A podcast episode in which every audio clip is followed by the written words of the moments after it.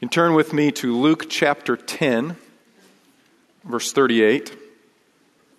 As Mike mentioned, I wasn't planning on preaching this weekend, but on Christmas Day, I got a text from Blake. It said, Merry Christmas. I'm sick. Can you fill in for me? So I did Southwood this morning, and I'm here, and uh, he'll get to pay me back next week. And I'll take the weekend off. Uh, that wasn't the only gift that I got. We, our family got a lot of really wonderful gifts at Christmas, and um, you know, there are always gifts that rise to the top. You notice that certain gifts, you're like, oh yeah, man, that's perfect. Just what I wanted. Excellent gift. My daughter got a gift that she really loved. She got a new uh, fishing pole for Christmas. And when you get a fishing pole, what do you want to do with a fishing pole? You got to go fish, right? So she wanted to open up. We opened it up, and my parents live uh, on a small lake, and um, you know, we got her all geared up and I tried to get her ready because it's cold out. I'm thinking, you know, fish are probably not going to be moving. They're not going to be biting. We went down to the lake. She dropped her line in, and two minutes later, she caught a three pound catfish. and that was the only fish we caught all day long, which is a perfect gift, right? So on the way home, we're driving home from my parents' house, and she said, I want you to tell that story, Daddy. And she meant, tell it to you, tell that story to you. And now we got, we had to figure out as a family, so what exactly does this illustrate? So we had a long discussion about what is the illustration that we can draw from this story. And here's what we came up with. When you use a gift for its proper purpose, there are wonderful results, right? When you receive a gift and you use it according to its appropriate or proper purpose, there are wonderful results. This morning, we're going to look at the life of another young woman, the life of Mary. And what we're going to see is that Mary received an incredible gift. She had the gift of time with Jesus. And she made the most of it. She used it appropriately. We're going to look at a few scenes from Mary's life. And as we read through these, I want you to be listening. And I want you to see if you can uh, discern what is the common thread in all of these stories. Right, we're going to begin in Luke chapter 10 and verse 38. Luke 10, verse 38. Now, as they were traveling along, Jesus entered a village, and a woman named Martha welcomed him into her home. She had a sister called Mary who was seated at the Lord's feet listening to his word. But Martha was distracted with all her preparations. And she came up to him and said, Lord, do you not care that my sister has left me alone to do all the serving? Then tell her to help me. But the Lord answered and said to her, Martha, Martha, you are worried and bothered about so many things. But only one thing is necessary. For Mary has chosen the good part, which shall not be taken away from her. Now turn with me to John chapter 11, verse 30. John chapter 11, verse 30. Lazarus has died. Jesus did not come immediately, so Lazarus is in the grave. And as Jesus is approaching Bethany, he meets Martha. And he meets Martha and he, he talks to Martha, and then later he talks to Mary. Chapter 11, verse 30, it says, Now Jesus had not yet come into the village, but he was still in the place where Martha met him. Then the Jews who were with her in the house and consoling her, when they saw that Mary got up quickly and went out, they followed her, supposing that she was going to the tomb to weep there. Therefore, when Mary came where Jesus was, she saw him and fell at his feet, saying to him, Lord, if you had been here, my brother would not have died. Now turn with me to John chapter 12 and verse 1. Jesus, therefore, six days before the Passover, came to Bethany where Lazarus was, whom Jesus had raised from the dead. So they made him a supper there, and Martha was serving, but Lazarus was one who was reclining at the table with him. Mary then took a pound of very costly perfume of pure nard and anointed the feet of Jesus and wiped his feet with her hair and the house was filled with the fragrance of the perfume. But Judas Iscariot, one of his disciples who was intending to betray him, said, Why was this perfume not sold for 300 denarii and the money given to the poor? Now he said this not because he was concerned about the poor, but because he, ha- he was a thief. And as he had the money box, he used to pilfer what was put into it. Therefore Jesus said, Let her alone so that she may keep it for the day of my burial. For you have al- always have the poor with you, but you do not always have me. Now, one more passage in Matthew chapter 28, verse 1. Matthew 28, verse 1. Now, after the Sabbath, As it began to dawn toward the first day of the week, Mary Magdalene and the other Mary came to look at the grave. And behold, a severe earthquake had, had occurred, for an angel of the Lord descended from heaven and came and rolled away the stone and sat upon it. And his appearance was like lightning, and his clothing as white as snow. The guards shook for fear because of him and became like dead men. The angel said to the women, Do not be afraid, for I know that you are looking for Jesus who has been crucified. He is not here, for he has risen just as he said. Come, see the place where he was lying. Go quickly and tell his disciples that he is risen from the dead, and behold, he is going ahead of you into Galilee. There you will see him. Behold, I have told you. And they left the tomb quickly with fear and great joy and ran to report it to his disciples.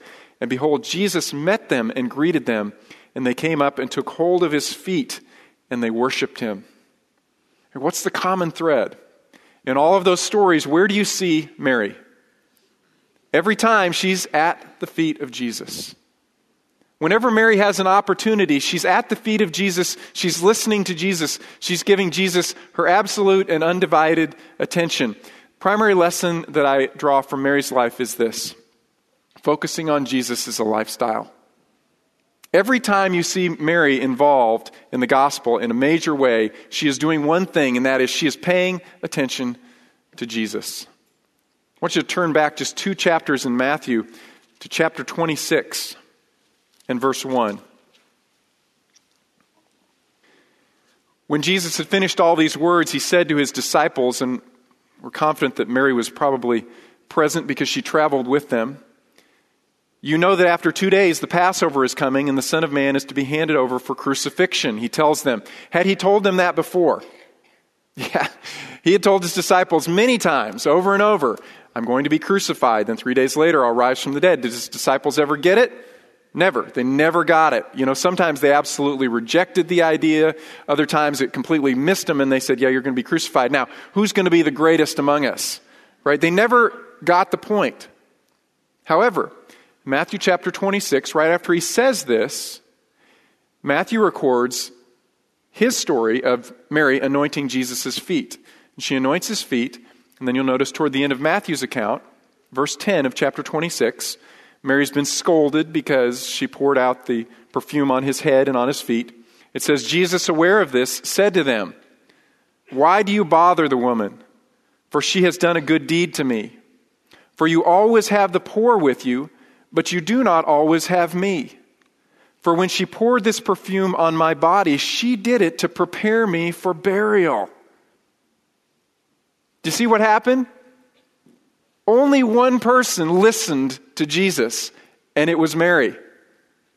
When Jesus said, I'm going to be crucified, none of the disciples got his point. But because Mary was so attentive to the voice of Jesus, she knew that he was actually going to follow through with his word and he was going to be crucified soon, which means he would have to be buried. And so she bought this oil so that she could anoint him with oil. Only Mary was attentive to the word of Jesus Christ. The result was Mary understood things that everybody else missed. Now, this year, I'm confident that Jesus Christ would like to speak to each and every one of us. Will we be like the disciples or will we be like Mary? Will Jesus speak to us and we are so busy with so many other things that we completely miss his point, or we've got our own agenda about who's going to be the greatest, how we're going to make our mark in the world, and we miss the voice of Jesus? Or will we be like Mary and we give Jesus our undivided attention? Undistracted and we listen to the voice of Jesus, if we do, then we will hear and understand things that others will miss. We will understand more of who God is and what He's doing in the world and in our lives. We'll understand ourselves better. We'll see the movement of God around us. We will be attentive and attuned to what God is doing because we've listened to the voice of Jesus. And that's a lifestyle. That's the first lesson that I draw from Mary's life. Second lesson is this focusing on Jesus is most important. I want you to turn with me again back to Luke chapter 10 and verse 40.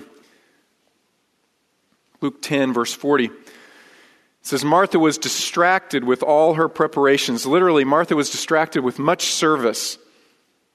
And she came up to Jesus and said, Lord, do you not care that my sister has left me to do all the serving alone? Then tell her to help me. Lord answered and said to her, Martha, Martha, you are worried and bothered about so many things.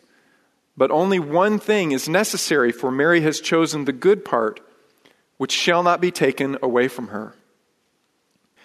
Uh, preparing a meal is not a bad thing.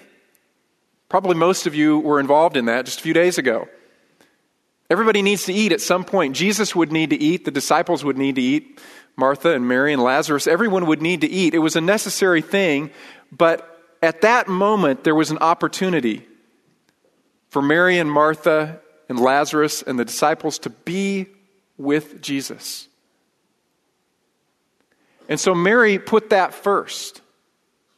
It wasn't that preparing the meal was a bad thing, it just wasn't the best thing.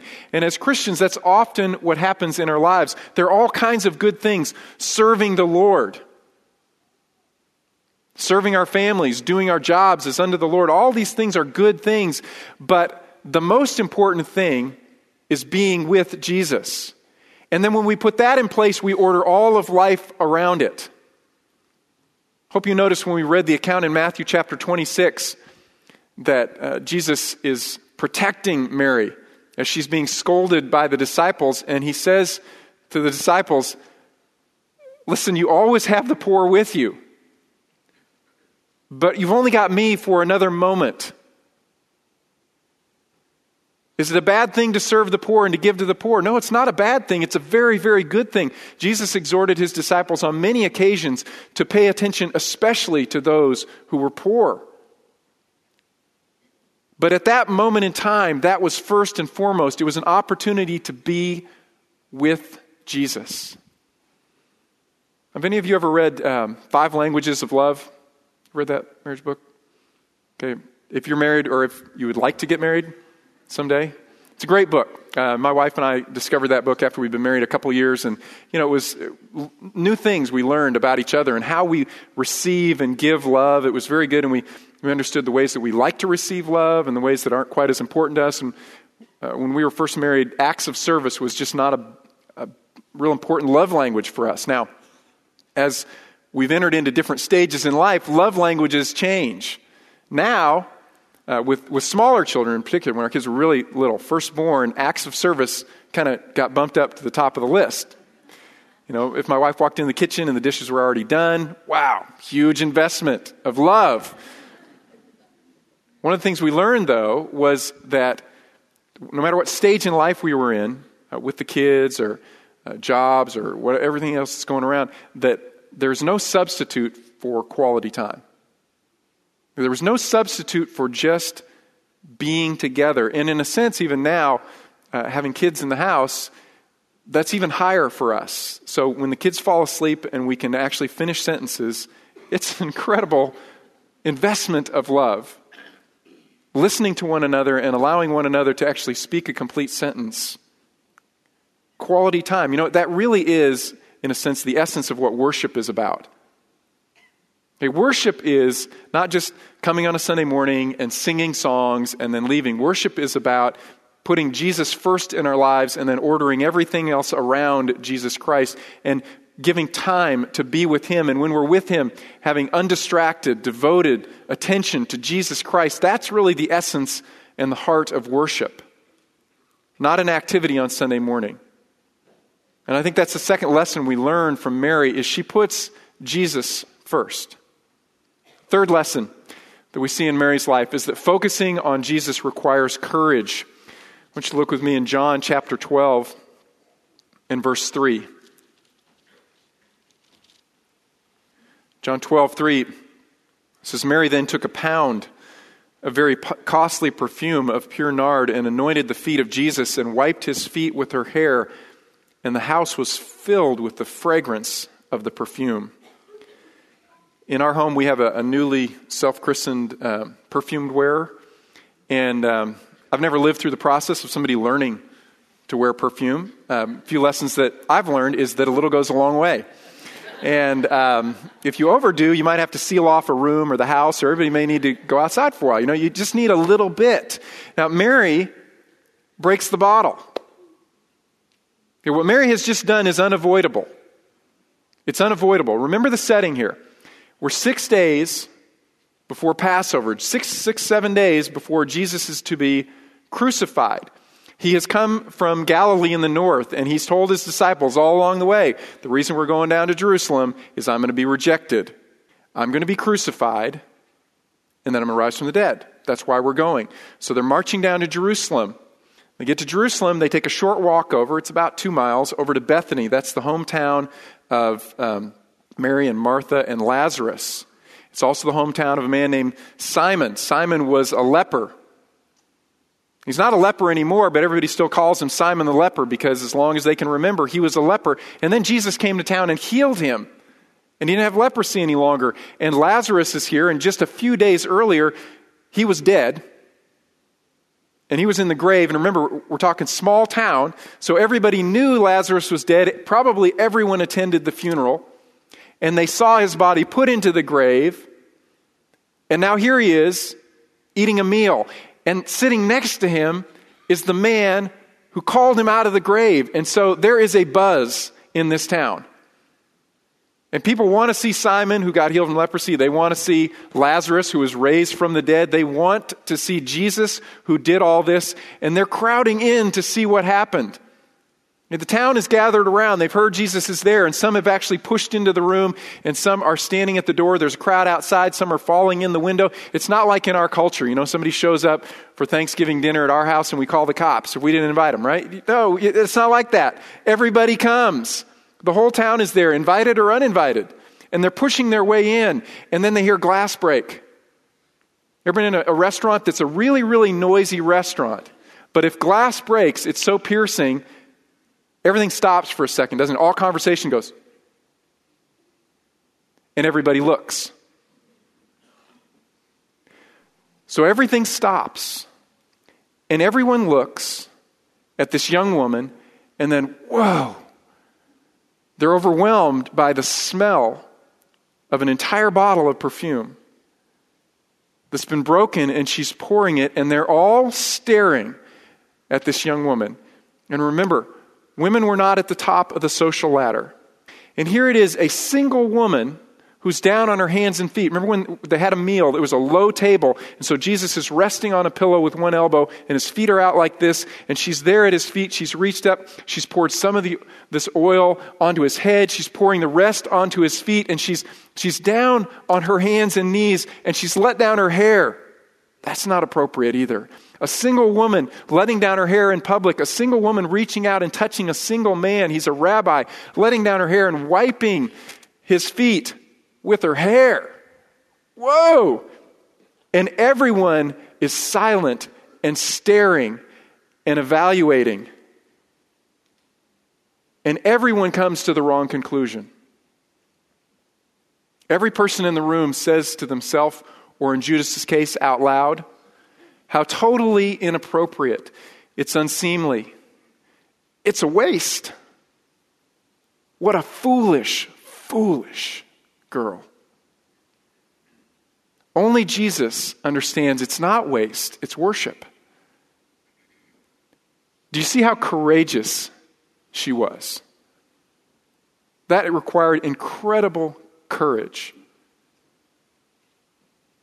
to give out of this act of love to Jesus. And if you decide in your own life that you will put Jesus at the very center of your life and then you're going to order all of life around Jesus, you will probably stand alone.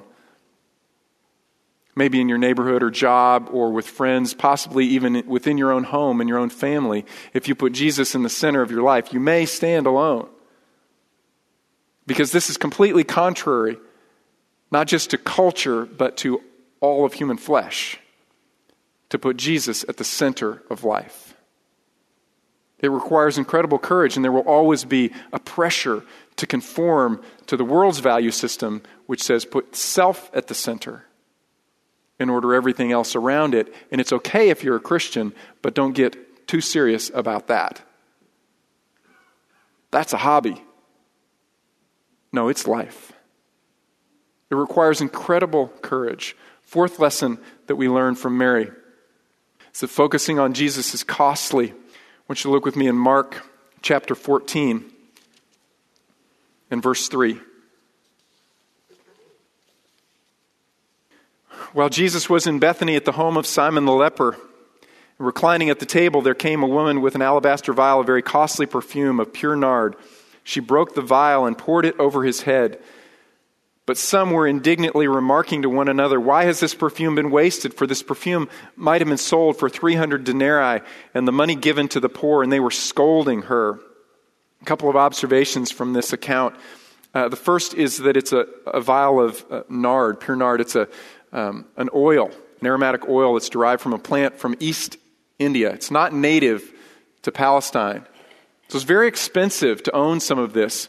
Uh, it was very concentrated, so you could own a little bit in a stored in a very small vial. Um, people used it as an investment. You could purchase gold or silver, or you could purchase this pure nard. You could store it easily. You could hide it. You could take it into the market. You could trade with it, pour out a drop or two, an ounce or two, and use it uh, as currency. It was extremely valuable. If an honored guest came into your home and you owned some of this, you might put a drop or two onto that person's head. Jesus comes in the room and Mary puts the whole bottle, which is worth, we're told, over 300 denarii.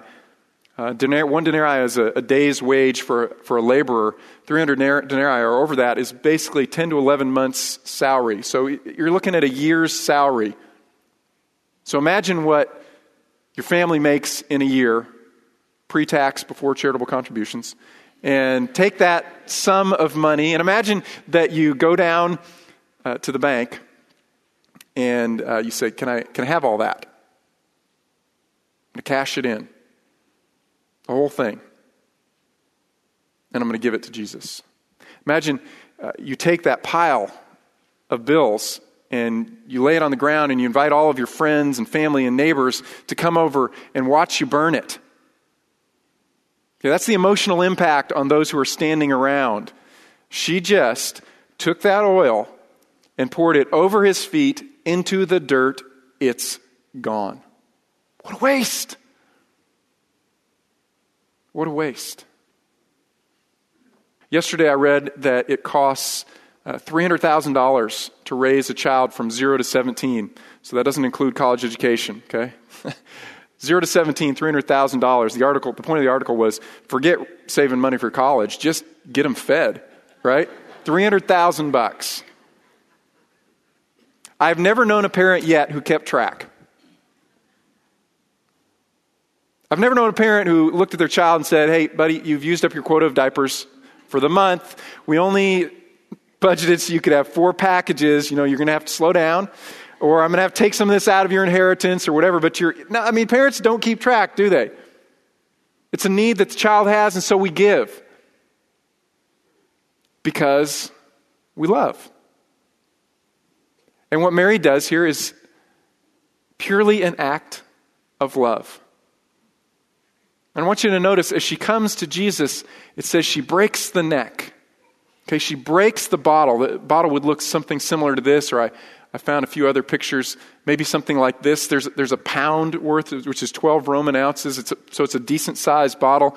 And she breaks it. In other words, she doesn't come up to Jesus and pour an ounce or two or a drop or two and say, That's probably enough, and I'll keep the rest for investment purposes.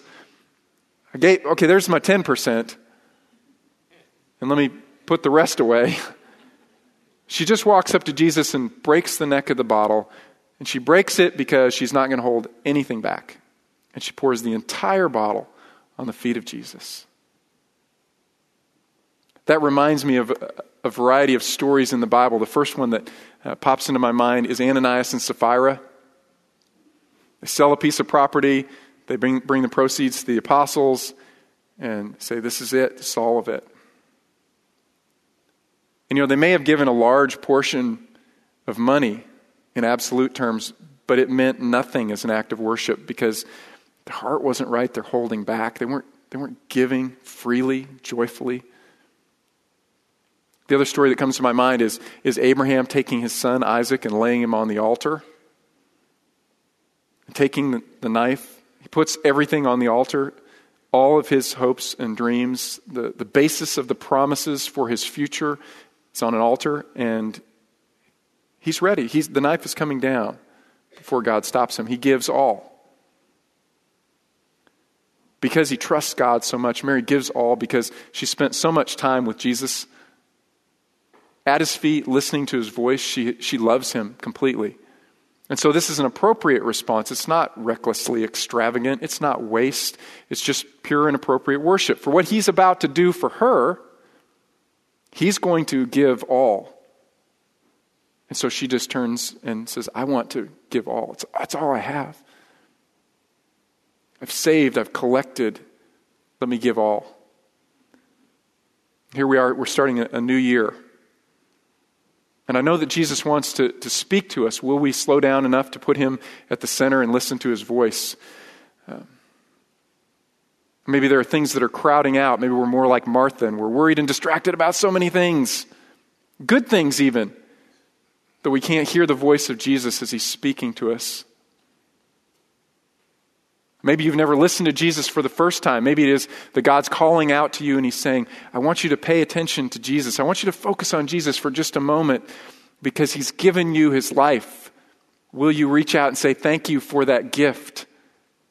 Better gift than anything else I've received at Christmas time. Thank you, God, for giving me Jesus as a payment for my sins so I can have life that lasts forever.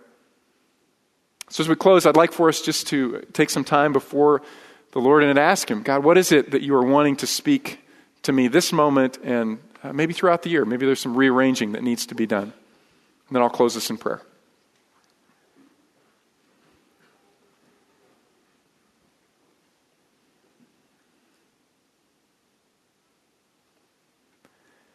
Heavenly Father, we confess that we are so often like Martha, we're, we're worried and troubled about uh, so many different things. We're like the disciples, we're most concerned about making a name for ourselves. That we don't stop and slow down and just listen to the voice of Jesus. And we confess, Father, also that, that often we, life is so confusing and frustrating because uh, we're not listening. And we've not placed your Son, Jesus, at the very center of our lives and ordered all of life around him. I pray, Father, that you would just bring fresh conviction and uh, the freedom that comes from that as we rearrange all of life and put Jesus first. I pray, Father, that as we do so this year, uh, that we would experience the joy of taking this wonderful gift that you have given and using it in an appropriate manner. I thank you, Father, for the, the incredible thought that you and your Son want to be with us. Thank you for giving us Jesus. It's in his precious name we pray. Amen. God bless you.